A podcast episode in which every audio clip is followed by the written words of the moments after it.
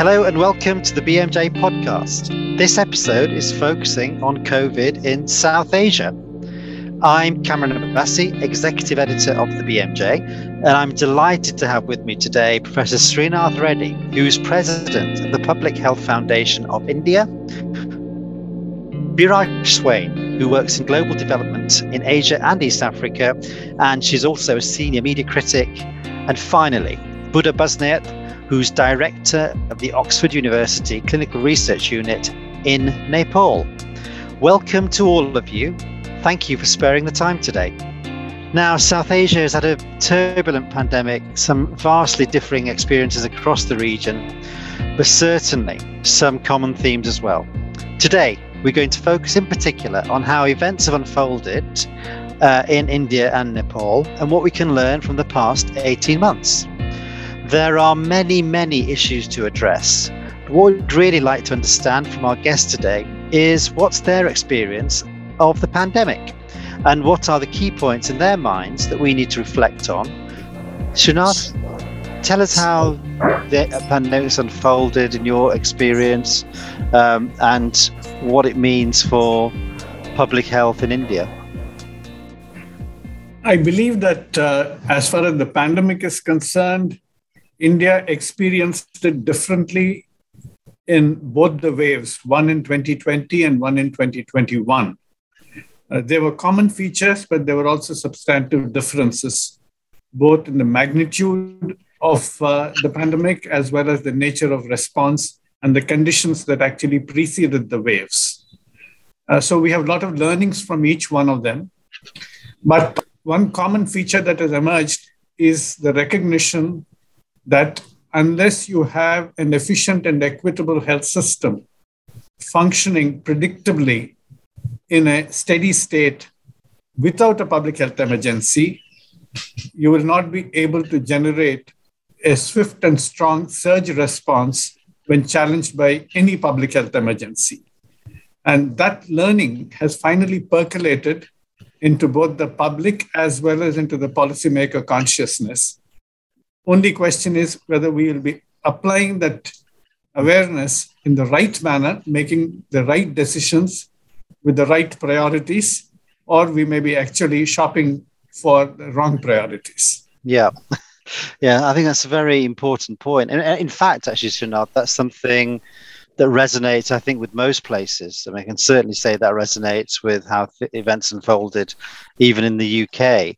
What do you think, if I can follow up, in terms of concrete actions to build a stronger public health or infrastructure and, and a stronger health service, baseline health, population health, um, what's being done or what's being talked about that's going to be done differently now in India? Well, in the beginning of the first wave, as elsewhere in the world, the preoccupation was mainly with advanced hospital care. Hmm. The ventilator became the visible symbol of a country's response to the pandemic. We realized later on that that was not what was most needed. We recognized that even secondary care with oxygen supplies being assured was important. But even more than that, the need for a good primary healthcare infrastructure where you could get early identification of persons with symptoms on the basis of what we can call syndromic surveillance of getting them promptly tested, referred to the hospital if they needed hospitalized care, or provided supportive and supervised home care if they could actually be managed at home, contact tracing, and even dispelling some of the fear and stigma. All of these required very efficient primary healthcare services. Yeah. And given the fact that the pandemic either entered or emerged in its most fierce form in the initial stages in the urban areas, particularly in the metropolitan areas with international airports, not having a good urban primary health care cost us a lot. So I think the recognition has finally come that you cannot only depend upon uh, tertiary care, you cannot only depend upon advanced private hospital care with uh, corporate hospitals in the big cities, you need to build a viable primary healthcare infrastructure both in rural and urban areas, and have it well connected to other levels of care.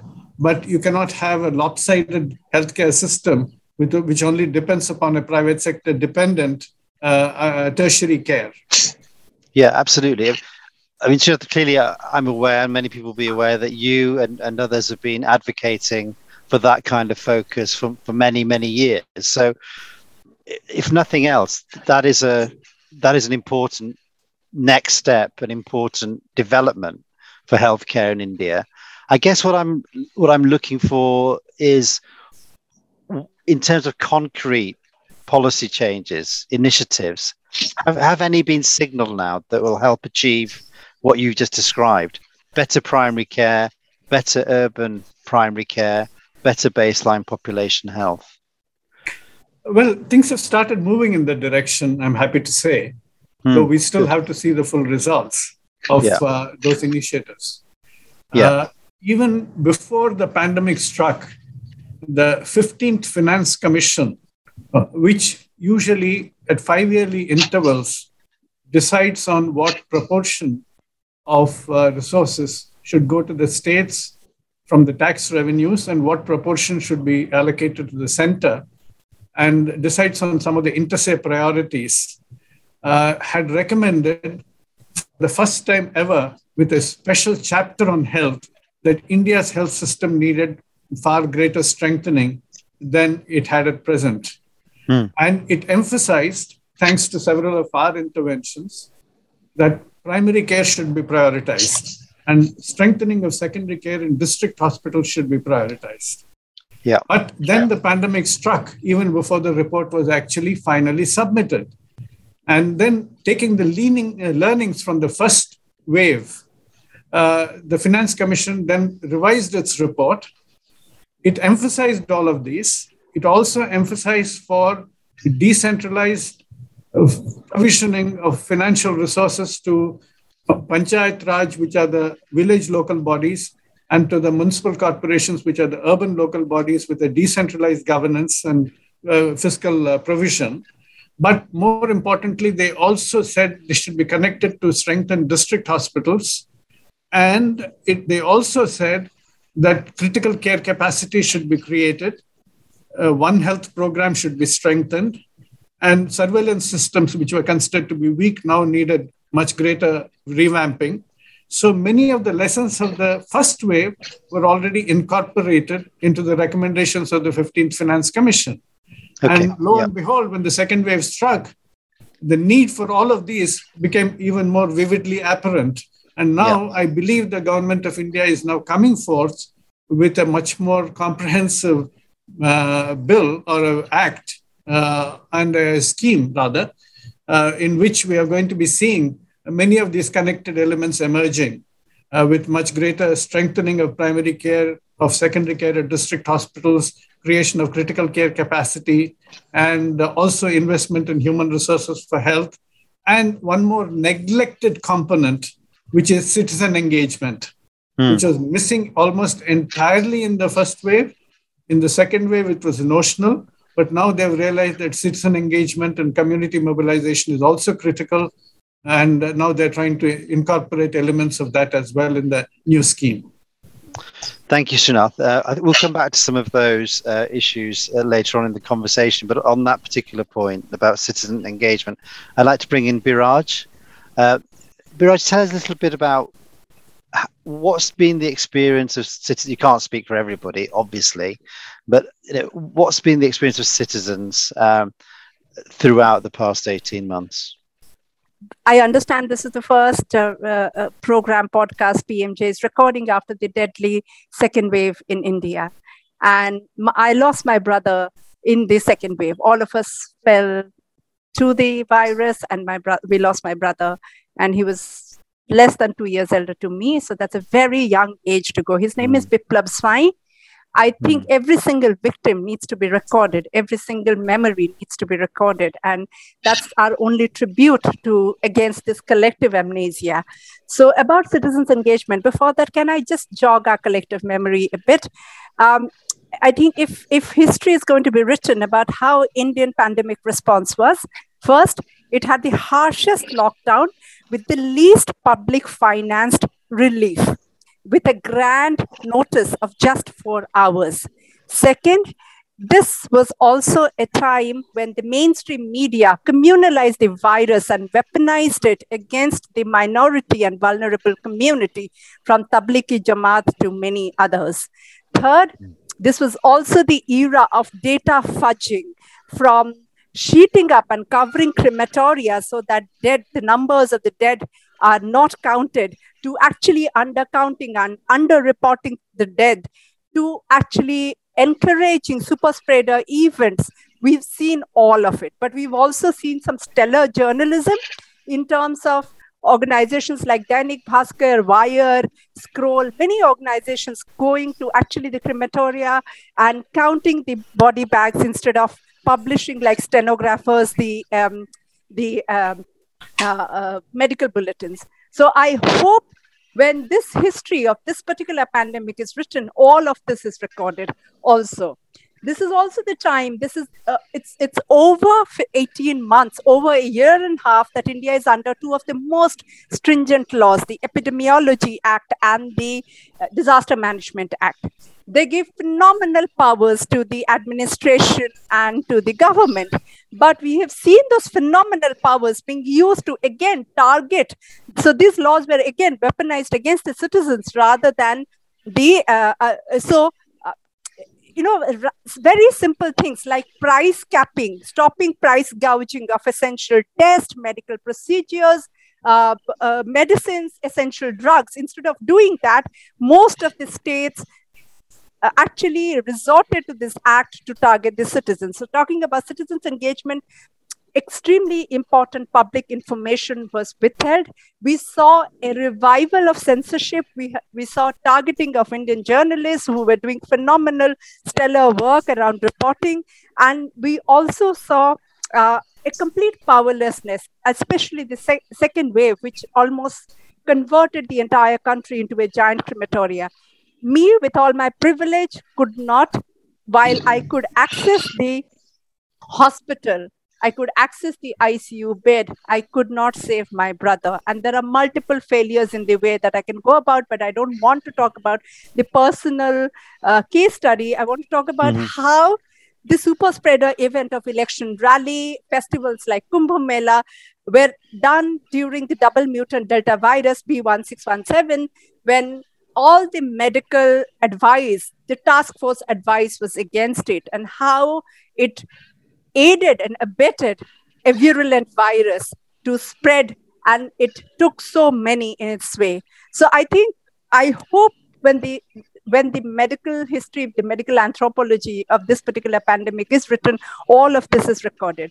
Um, going back to your specific questions about citizen engagement, I think I I really, I mean, Dr. Reddy has been a rock star. We've all looked up to him, but I genuinely hope a lot of the um, green shoots in terms of uh, fixing the system, fixing primary care, uh, bringing in more accountability, making it more accountable to the uh, citizens. I really hope some of it really starts happening. As of now, like I said, two of the laws the most draconian law, the Epidemiology Act and the Disaster Management Act, are actually being invoked at the drop of a hat to target the citizens rather than actually build more uh, accountability towards the citizens. So um, uh, I think we still have a long way to go, especially in the context that our budgetary allocations, enough has been written in British Medical Journal about the budgetary hmm. allocation mm. of Indian GDP to health, the um, the uh, doctor to the missing doctors, the missing nurses in the system, 600,000 doctors missing, two, 2 million nurses missing as per the Center for Disease Dynamics and Economic Policy, and multiple other uh, researchers will tell the gaping hole. And we need to um, and and then we talk about insurance. I think the other thing about citizens and public financing of this health has been this insurance based fetish. And this has been almost like a war crime. The overcharging the complete um, uh, uh, a complete uh, failure of uh, insurance regulatory authorities in payment of treatment care and also the lack of ability of uh, patients to access insurance at the same time. So I, I heard this brilliant yeah. examples without a functioning infrastructure, drugs, uh, and uh, healthcare professionals, when you give any kind of insurance amount, either public financed or self financed, it is actually giving a lot of data into a feature phone. It is absolutely pointless. And I think okay. this has also been one of the, uh, the, the breakdown of the insurance system is also something that we witnessed in the last uh, one and a half years. Yeah. Yeah. yeah. Uh, Biraj, thank you for that very heartfelt uh, explanation of events, and obviously we're very sorry about your personal loss, uh, uh, and we wish you and your family well. Uh, what you've offered is a very powerful critique of the political decision making uh, during the last 18 months. Now, of course, India is not alone, where there has been heavy criticism of how politicians have handled uh, the pandemic. What what do you think was do you think there's been any realization that some of those decisions were the wrong ones? Uh, that they ended up harming the population, that they were politically driven. Has has that has that realization changed in the sense that we need to prioritize health rather than our political ambitions or the what we perceive to be the financial uh, you know, uh, objectives of of the state? Uh, voting for health and does health will health become a major issue in the uh, political manifesto? One really hopes so. Um, there are two elections now around the corner major elections. So i'm really hoping that we will be citizens will be voting for health and political parties will be putting that in the manifesto. I just also wanted to tell uh, in the conversations especially in the alternative media and the digital media space where a lot of uh, fearless journalism is happening at this point of time. There has been comparator, comparator with let's say Sri Lanka. I know we're not going to be talking deep deep diving into Sri Lanka, mm-hmm. but Sri Lanka actually yeah. ordered Pfizer vaccine for the entire population. And Sri Lanka also invests a lot more than India does in terms of GDP ratio into health. Bangladesh gave about a week notice, prior notice before it shut down, whereas we got a grand total of four hours to shut down. And you saw hmm. biblical mm. pro- proportions of workers, migrant workers walking, children, elderly women walking, trudging back home without public transport. So there mm. are comparators with your neighbors, neighbors who have done handle some part of the pandemic way better than you have. So there are lessons to be learned over there. Apples for apples, like to like comparison. Going forward, do we think i think one of the most important thing that has happened is that uh, uh, uh, covid has been the most important story in the last year and a half. Let's not forget that india has one of the maximum per capita penetration of media be it television be it newspaper. And this is also a country where television and newspaper are doing fairly well. So i think uh, increasingly our only hope is if citizens demand better reportage, better journalism, and front pages and, and health does not appear in the magazine section, in the lifestyle section, but in the front page, in the public finance, in the editorial section. So, have we yeah. seen some of that? Yes, we have seen some of that. But are we there yet? I don't think we are there yet. But, but I really hope that's going to be the bulwark of, of uh, the citizens and the fourth pillar of democracy, reclaiming public health and the importance of public health, and and, and analyzing, for example, all the all the 15th Finance Commission measures that uh, Professor Reddy listed out. If some of that are their uh, implementation, budget allocation appears in the first page, in the second page, in and and there is critical analysis and there's there's questioning of the powers that be I would imagine it'll also start appearing in the political manifesto. So this is all umbilically connected, and one can really hope and one can really work towards it. Yeah. Okay, great, uh, Biraj. Thank you. Uh, Srinath, is there any any of those points you want to pick up on uh, in relation to what Biraj has said? I agree with uh, what she has said. I mean, we should have ensured that during the first lockdown itself, that it was much better handled. Firstly, I don't think we needed an all India lockdown all at once. mm. because our caseload at that time was fairly small and many parts of India would have been very minimally affected. We should have staggered it. Uh, firstly, picking up the large metros where the virus was now entered and was actually emerging as a problem, and then let the rural areas continue with their work and some of the other states which were less affected to continue. And if the epidemic appeared to be spreading, then we should have handled those differently. Secondly, there should have been a far longer notice for the lockdown so that people mm. could have relocated. Their lives would not have been, in a way, put in such grave jeopardy because of the suddenness of the lockdown. So many of these things should have been handled much, much better. There's no doubt about it. Yeah. And uh, I believe that it's important for us to have good data, reliable, valid data. Uh, and in a federal structure where it is important that the states take a lot of initiative I think while it was necessary to have the Epidemic Act and the National Disaster Management Act to get a coordinated response in the initial stages, hmm. still much of the decision making would have to be left to the states with central support. To some extent, policy coherence should be established at the central level, planning should be done at the state capital level, but decentralized implementation, that too data driven decentralized implementation should be at the district level. Okay. Yeah. And with people partnered public health. Yeah. So without those elements, you cannot have an all India response, which is straitjacketed as a uniform response. And we'll be back to talk more about that in a moment. As a healthcare professional, keeping up with the latest evidence based medicine is more important now than ever before with the COVID 19 pandemic. That's why BMJ Best Practice is free to all NHS staff in England, Scotland, and Wales. With fast access to the latest clinical guidance anywhere, anytime, BMJ Best Practice will enable you to treat patients with confidence as well as COVID 19 treatments, you can access over a thousand topics across 32 clinical specialities, with step by step guidance on diagnosis, prognosis, treatment, and prevention, all structured around the patient consultation. To create your free account, visit bmj.com slash UK. Funded by Health Education England, NHS Education for Scotland, and NHS Wales. While we're on that, I mean, one, one issue I was going to raise, which is some states, as ever, have done better than others. Um, I mean, Kerala uh, has had a, you know, its response has been, in numbers at least, from what we can see, has probably been more effective.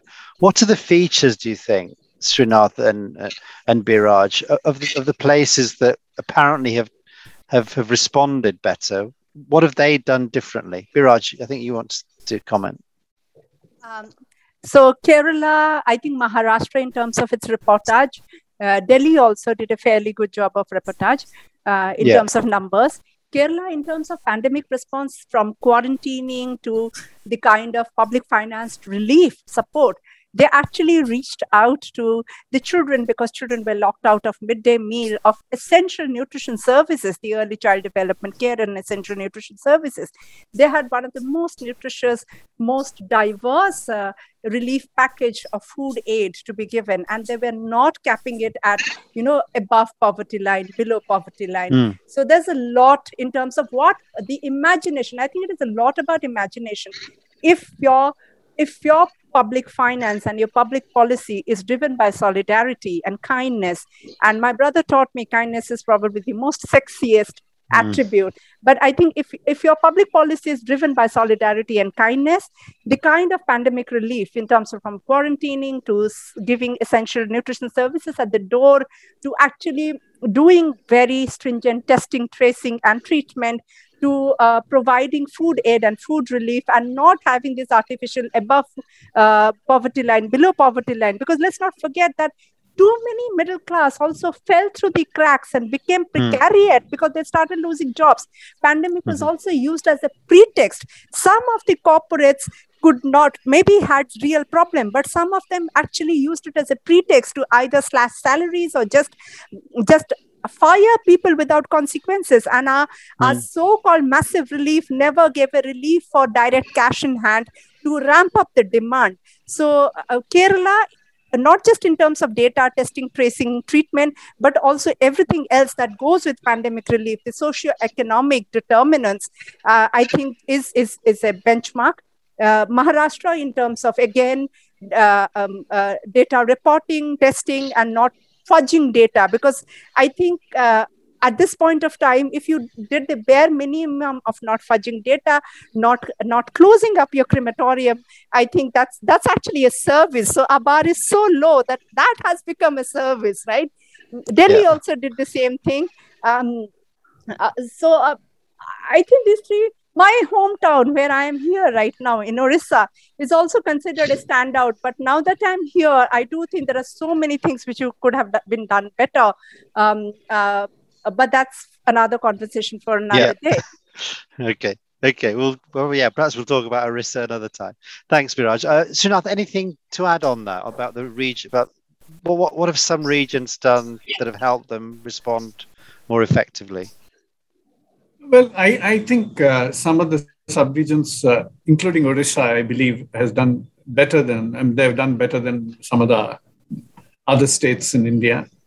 Uh, Tamil Nadu and Kerala always had fairly strong health systems to begin with, mm. particularly primary health care. Mm. So for them to gear up their responses was not very difficult.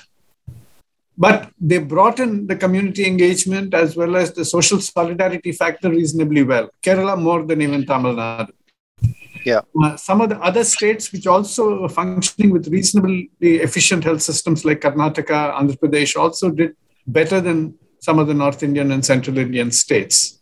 Uh, some states like Himachal Pradesh, which had also invested in strengthening their health systems, did reasonably well too. Uh, yeah. There have been differences among states, and that's why it's very important in the federal structure. I said perhaps you can also tell all of us which are the states which actually did a price capping of essential tests and services and medical procedures. I think that's also important. We should give them a hat tip. Can you can you explain what that is? Because I think people listening may not uh, understand what a price cap is and what that means. See, uh, the the problem here was the private sector was substantially present in many of these large metropolitan areas uh, to provide hospitalization support, particularly where advanced care was required. And in the absence of good primary health care, many people were making a beeline there. The government facilities were flooded, and the private sector actually started also making a huge profit by charging very heavily. So some states have actually imposed okay. price caps on right. how much the private sector could charge. And yep. then that later on came in handy also for the vaccines, but particularly in terms of hospitalized care, it became very essential and the absence of a universal health coverage system became one of the biggest obstacles to efficient and equitable and empathetic care, healthcare services during this pandemic. And if anything was underscored, we required that attention to universal health coverage as an important priority, along with, of course, all the social determinants of health, which also need to support health. Good. Thank you, Srinath. At this point, I'd like to bring in um, Buddha Basnyat from Nepal. Buddha, thank you for uh, for, for, being patient. Uh, now, now, Nepal has a long border with India. It's a very difficult border to um, to secure in this in, in, in essence. So, in, essence, Nepal, I think, and India share health uh, issues very, very closely. How's how's the experience been uh, in your country? So, thank you very much, Kamran, for this opportunity. And it's always nice to be involved with the BMJ, and our relationship goes decades back. So, this is always nice to reunite. So can you hear me okay? I mean, okay. So, so you know, absolutely. The we tracked India in terms of infection, in terms of how overwhelming the COVID nineteen um, infections, uh, you, you, know, happened here, and and most of the things that that the previous speakers have said apply to Nepal. Uh, what I wanted to bring up, you know, it's kind of uh, like like almost like a, so. What did this pandemic do in terms of you know i mean hard to believe is there's a silver lining in terms of research you know and and i'm referring to randomized controlled trials we in nepal became very lucky to be aligned with oxford university's recovery international trial which you awarded that paper as the best paper you know the bmj award so i i think was well deserved i i just want to say that nepal uh, in Nepal, several hospitals, like uh, now I believe about five hospitals, have have you know uh, contribute the largest number of uh, patient uh, enrollment outside of the UK. And, and what this has done, so this is a silver lining because randomized controlled trials done properly, you know, like we're in, in a paperless fashion where you're aligned with a prestigious institution. This has like led to tremendous capacity building. So I'm saying nothing about, you know, the, the usefulness of such a data, the generali- generalizability of, of data that otherwise would be like maybe uh, limited to the UK. So I, I just wanted to, you know, in all this doom and gloom, some good things were also ha- are happening right now. Okay, I, I, we'll come back to um, uh, that in more detail. I, I think uh, as well, um, Buddha. I just wanted to ask you there before we come back to the research. Srinath very clearly explained that there's been a realization in, in India. Well, I mean, not for everybody, because people like Srinath and others have been arguing for a strong uh, primary healthcare system for investment in universal healthcare uh, for, for, for many years. Do you think that realization has also struck Nepal that the the kind of health infrastructure, apart from the capacity to support the research, the health infrastructure, public health, primary care, that needs to be strengthened?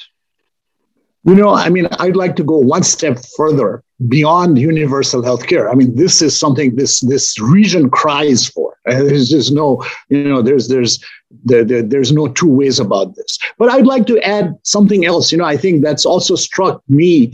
I think there should also be uh, you know, universal basic income. Just the poverty here is tremendous. All this money, you know, that these, uh, you know, this. Is, so if you just hand out, you know, cash transfers, I think will make a difference in this part of the world. So I think yeah. we should go beyond the universal health care to universal basic income. You know, and I think that that that will make a difference. Yeah, I mean that's a very good and important point. But just to go back to my question, do you think in Nepal there is that political determination now to strengthen primary health care, strengthen public health, deliver universal health coverage? You know, I mean, I wish I could speak for my politicians. You know, like all it, of South give it, Asia. I, I, I, think, I, I, think, of course, we we're all you know in it together, and we'll all say this is important. You ask any politician here; they'll say, "Yeah, we're we're you know we're driven to do this." But can we implement this? It's like so many rules are written in our part of the world you know but none of them none of the rules are implemented. It's the implementation that counts. Okay but i'll come back to you. Srinath uh, then biraj then i'll, I'll go back to uh, buddha. Uh, srinath. I am a supporter yeah. of universal basic income. And mm. particularly where it helps to overcome some of the difficulty in access to some of the social determinants of health like nutrition etc but one of the big challenges, whether in health or in nutrition for that matter, is if there is a great deficiency of supply, even if you give an universal basic income and try and promote demand side financing, where are they going to go? If there are no healthcare facilities, where are they going to get the healthcare from? Hmm. If, there, if the healthy foods are high priced and unaffordable, even the universal basic income is not going to enable them to get good nutrition.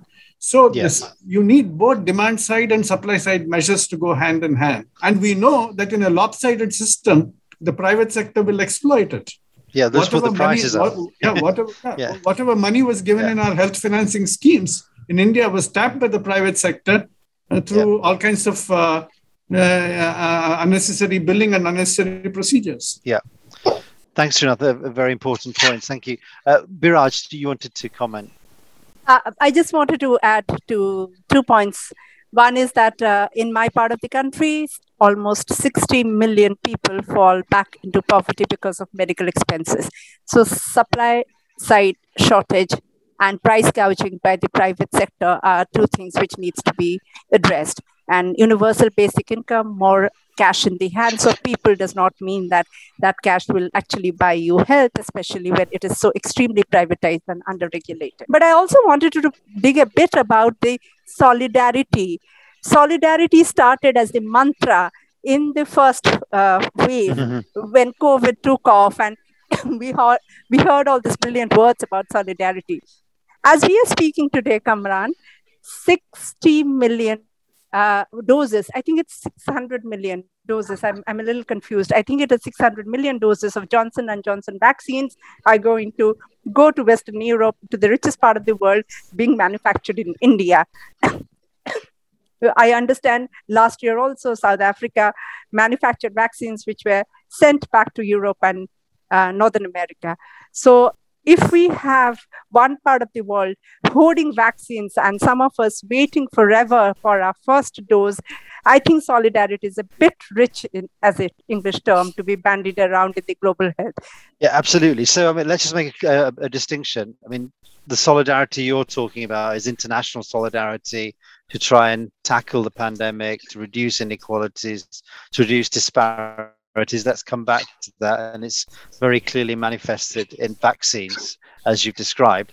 Uh, just, just in case, to be absolutely clear, I mean, Srinath, you were talking about the WHO Solidarity Trial, which is what you've been involved with, which is, you know, parallel to the recovery trial that Buddha's been uh, working on.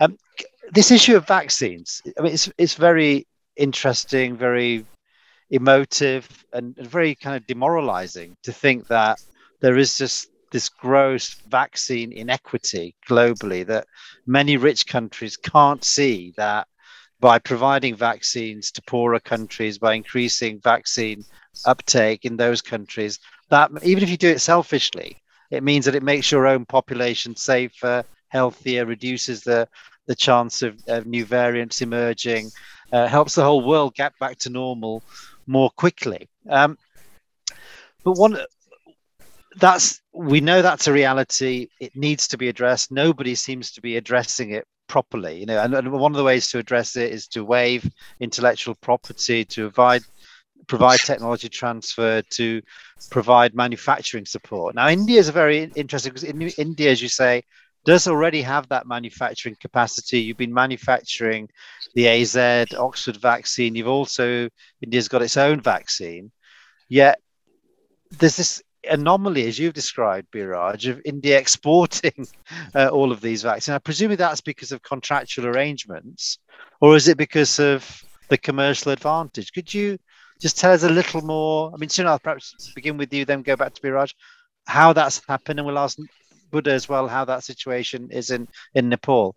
Srinath, how, how does that anomaly arise? Because it seems India has the capability to manufacture the vaccines, but is exporting a very large number of them. Well, India has a large vaccine manufacturing capability. It has developed some vaccines on its own and has trialed them. It has also been licensed by other country vaccine developers to manufacture in India and mostly for the international market. But certain amount of it has to stay back in the country too. Hmm. Now the question, of course, is that how many vaccines can be produced and at what scale and at what speed in India? And how much of that can be actually made available on a prioritized manner to the people of India, and how much can be actually supplied to others as well as a part of the global solidarity or as a part of a commercial venture.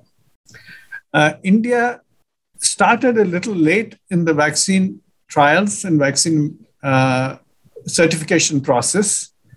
The mRNA vaccines were already licensed in US and Europe uh, by the time India's own vaccine regulators started giving the green flag to two vaccines in January, and that too on the basis of some incomplete data. But by that time, the first wave had subsided and it was wrongly perceived by many in the policy making circles as well as in the public that India would not have a second wave.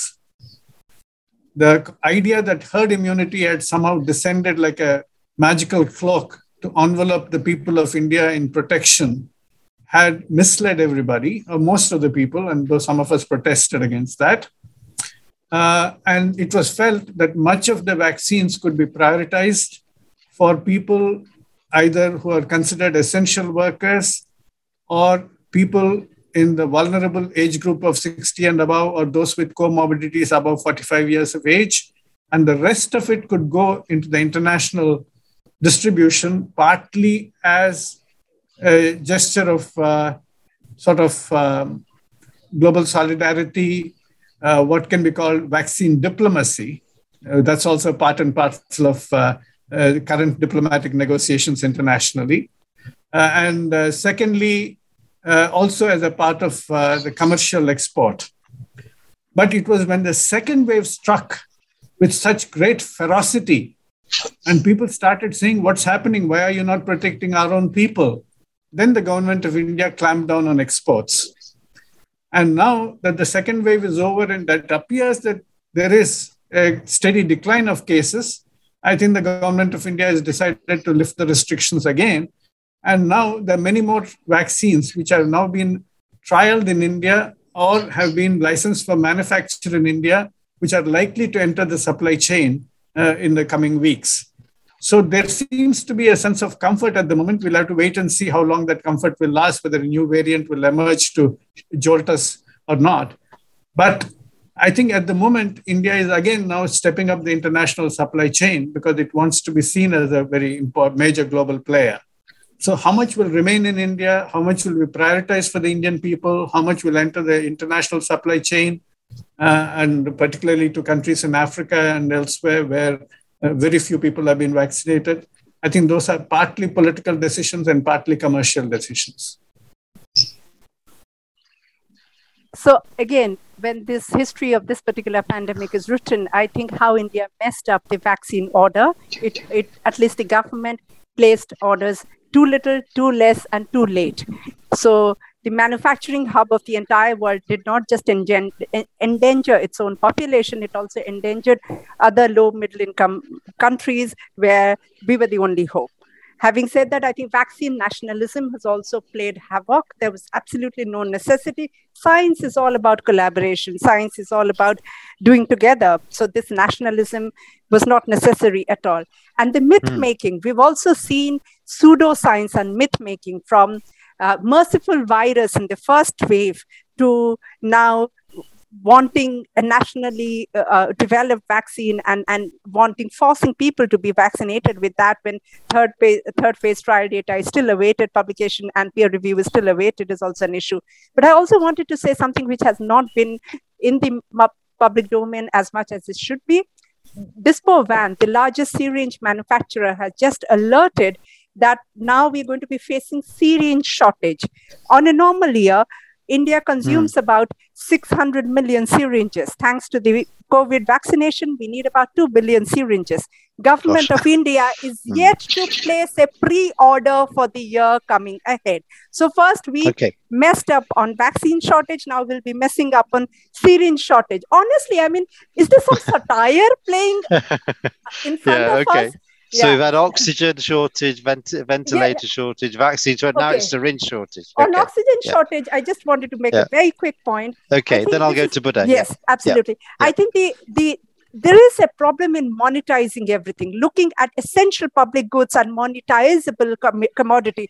Let's not forget that in the first, second wave, in the first fortnight of second wave, uh, there were a lot of media reports that India also exported massive amount of medical oxygen to neighboring countries. Mm. Can you hmm. imagine the absurdity yeah. and the irony of it? When your own citizens were gasping for breath, you thought monetizing oxygen is a great idea, monetizing medical oxygen. So I think there's a fundamental issue about a public policy which thinks everything, essential public goods, are monetizable commodity. That also mm is something that we need to scrutinize more, write about more. So again, a lot of it goes back to journalism. The, the kind of discourse we should be generating around some of these topics. Yeah. Okay, uh, very important points there, Biraj. Thank you. But uh, I mean, Nepal, as far as I understand, doesn't manufacture its own vaccines. Um, you're relying on supplies. How how is Nepal, how is Nepal coping? So what happened is that we were all overjoyed, as as Biraj uh, mentioned, you know like uh, we got these vaccines from india after I, I, think when india felt that that there was no uh, you, you, know that the second wave wasn't going to happen as, as dr srinath reddy mentioned. And, and all the healthcare workers got the serum institute of india astrazeneca oxford university vaccine. We were vaccinated. We were very thankful. And we uh, from nepal said we want more and we send in money. But then uh, you know then the then then uh, the you know the uh, uh, Delta variant happened, I think, in India, and and and you know, so the vaccine supply stopped, and so here we were, you know, like we we thought we were off to a great start thanks to India, and some you know this is it's in a sense it's great that we're between india and china and nepal you know so so china is sending us these vaccines you know which you know may uh, have shown that they clearly uh, also protect you from severe illness you know at the end of the mm. day that's what counts right mm. so now this we're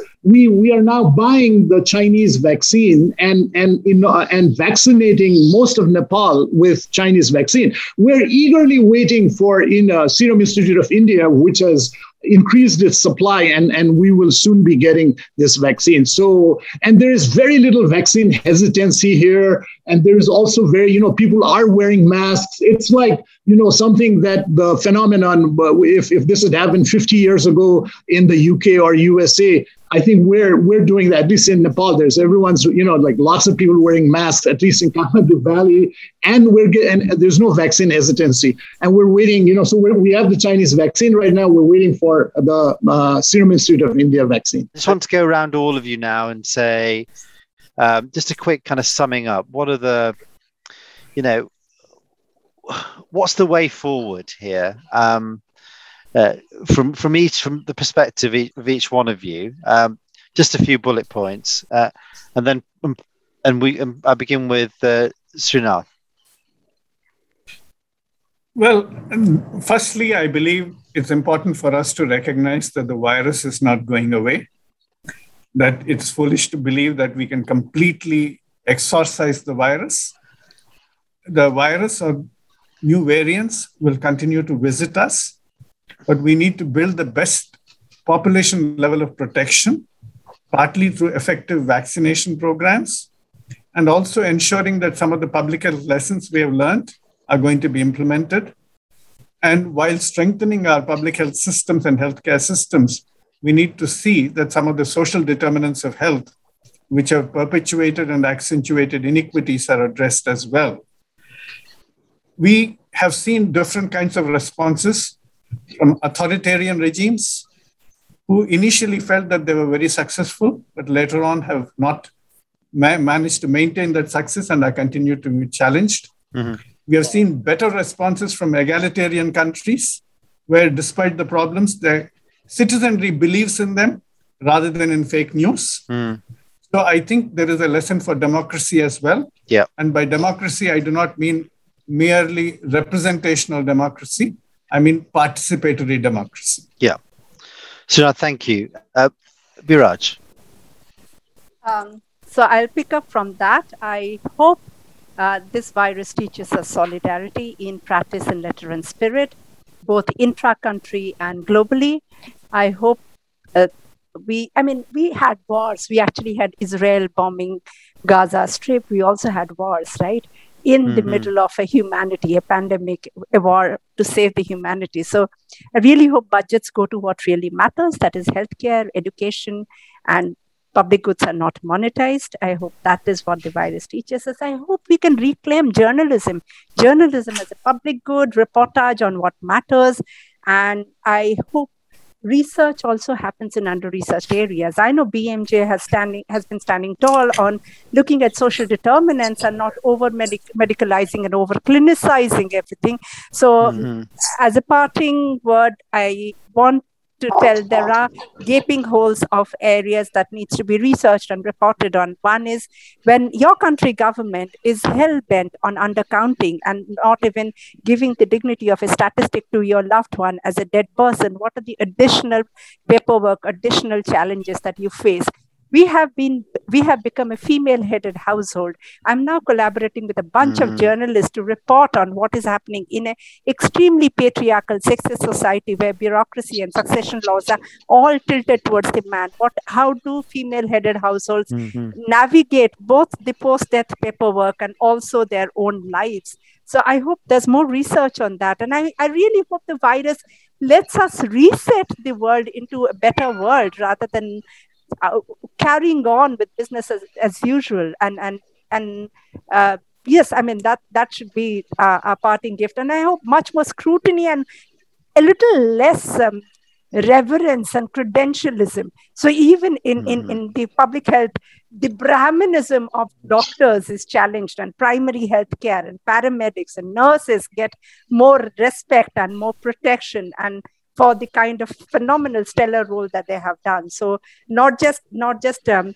not clinicizing public health but also uh, tilting the, the brahmanism and the inequity and the stratification of the system also i really hope if we do survive this virus and we exchange notes one year from now, I hope we can see some of this actually play out. Biraj, thank you for those thoughts. Uh, finally, Buddha, so, uh, you know, I, I think that we should uh, uh, be ready for another pandemic.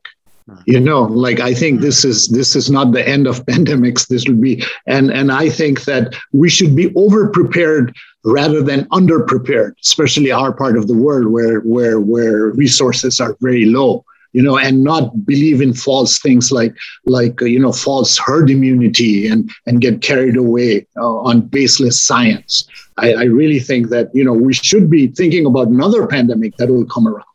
And I think some of the things that we we're doing right now, like washing our hands several times and and wearing masks, uh, you know, I, I think some of these things can be retained, especially for our part of the world where um, you know unhygienic practices lead to the you know the disease like typhoid that I work with, or even as you know, and and and tuberculosis, wearing this mask. You know, I, I, think there's some some good things that may come out of this that will give us pause you know, like typhoid admissions to hospitals all over South Asia are, have gone down. Now that, that there are a lot of things that have that that that uh, have factored into this, but you know, like maybe one of the things is washing our hands will take care of a lot of fecal oral oral contamination diseases. Wearing masks, you know, I mean, we have to acknowledge that there's lots of these infectious diseases here than where you live, Kamran. That's it for me. Thank you very much. Uh, unfortunately, uh, we're out of time. Uh, I'd like to thank Srinath Reddy, Biraj Swain, Buddha Basnyat. I'd like to thank you all for listening. Uh, I've learned a lot, um, and I hope you'll join us again for a future podcast on South Asia. So, subscribe on Apple Podcasts, Spotify, or all other major podcast platforms so you don't miss out on the next one. I'm Kamran Abbasi. Thanks for listening.